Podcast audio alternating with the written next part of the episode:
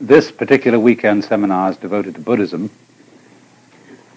and it should be said first that there is a sense in which Buddhism is Hinduism stripped for export. Last week, when I discussed Hinduism, I discussed many things to do with the organization of Hindu society. Because Hinduism is not merely what we call a religion, it's a whole culture.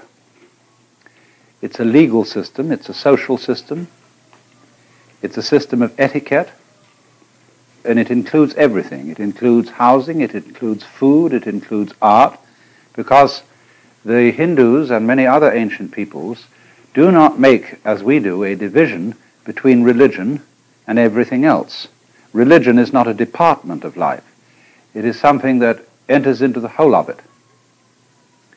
But you see, when a religion and a culture are inseparable, it's very difficult to export a culture because it comes into conflict with the established traditions, manners, and customs of other people. So the question arises, what are the essentials of Hinduism that could be exported? And when you answer that, approximately, you'll get Buddhism. As I explained, the essential of Hinduism, the real deep root, isn't any kind of doctrine.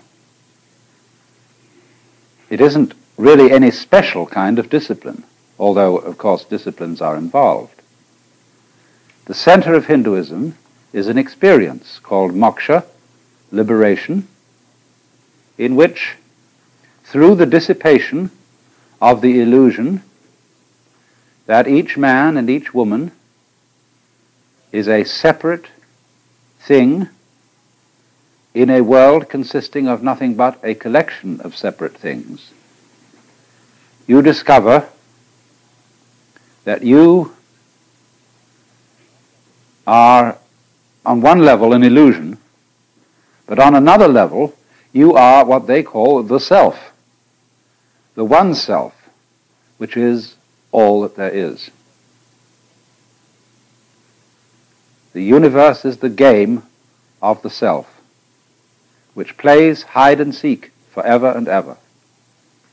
When it plays hide, it plays it so well, hides so cleverly, that it pretends to be all of us and all things whatsoever, and we don't know it because it's playing hide.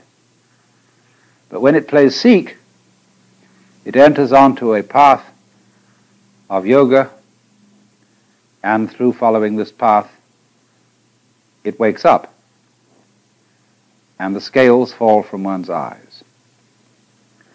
Now, in just the same way, the center of Buddhism the only really important thing about Buddhism is the experience which they call awakening. Buddha is a title and not a proper name. It comes from a Sanskrit root,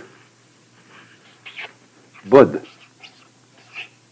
and that sometimes means to know, but better, waking. And so you get from this root bodhi, that is the state of being awakened. And so Buddha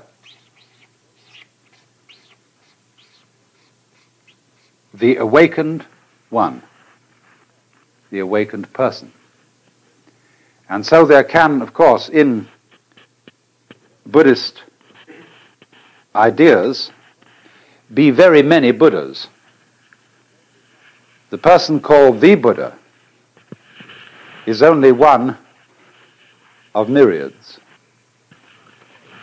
Because they, like the Hindus, are quite sure that our world is only one among billions, and that Buddhas come and go in all the worlds.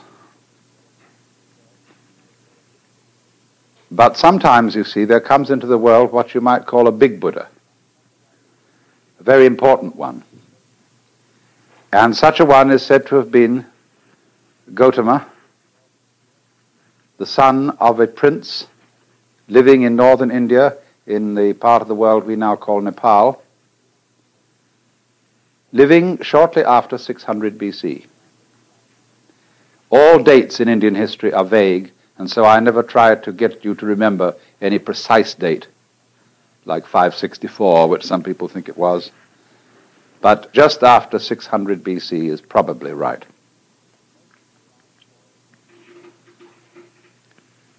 Most of you, I'm sure, know the story of his life.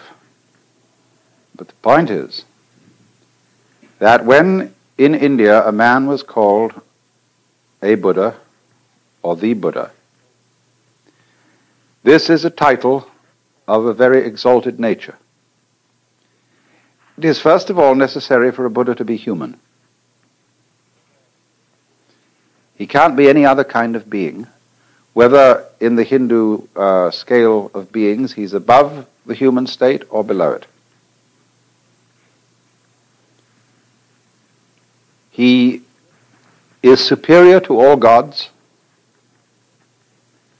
because, according to Indian ideas, gods and angels, or angels would probably be a better name for them than gods, all those exalted beings are still in the wheel of becoming, still in the chains of karma, that is action which requires the need for more action to complete it and goes on requiring the need for more action.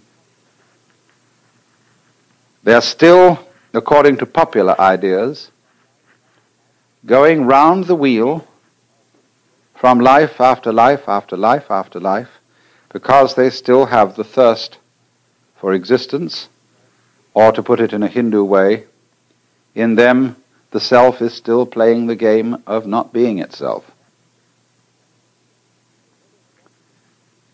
But the Buddha's doctrine, based on his own experience of awakening, which occurred after seven years of attempts to study with the various yogis of the time, all of whom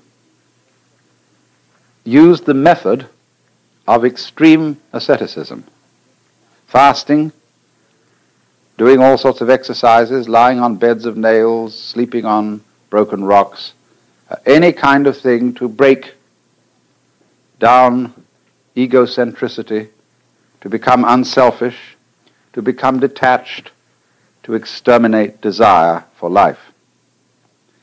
But Buddha found that all that was futile. That was not the way.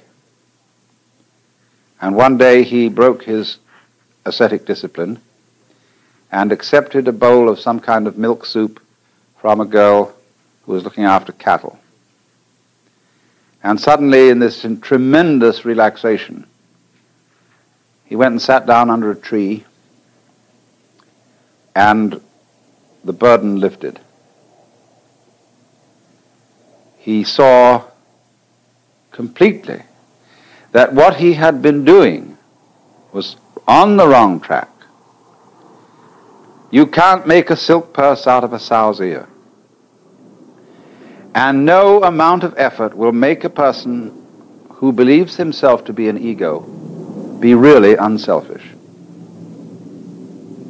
So long as you think and feel that you are a somewhat contained in your bag of skin,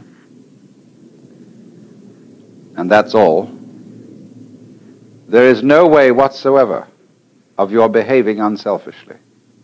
Oh, yes, you can imitate unselfishness. You can go through all sorts of highly refined uh, forms of selfishness, but you're still tied to the wheel of becoming by the golden chains of your good deeds. As the obviously bad people are tied to it by the iron chains of their misbehaviors.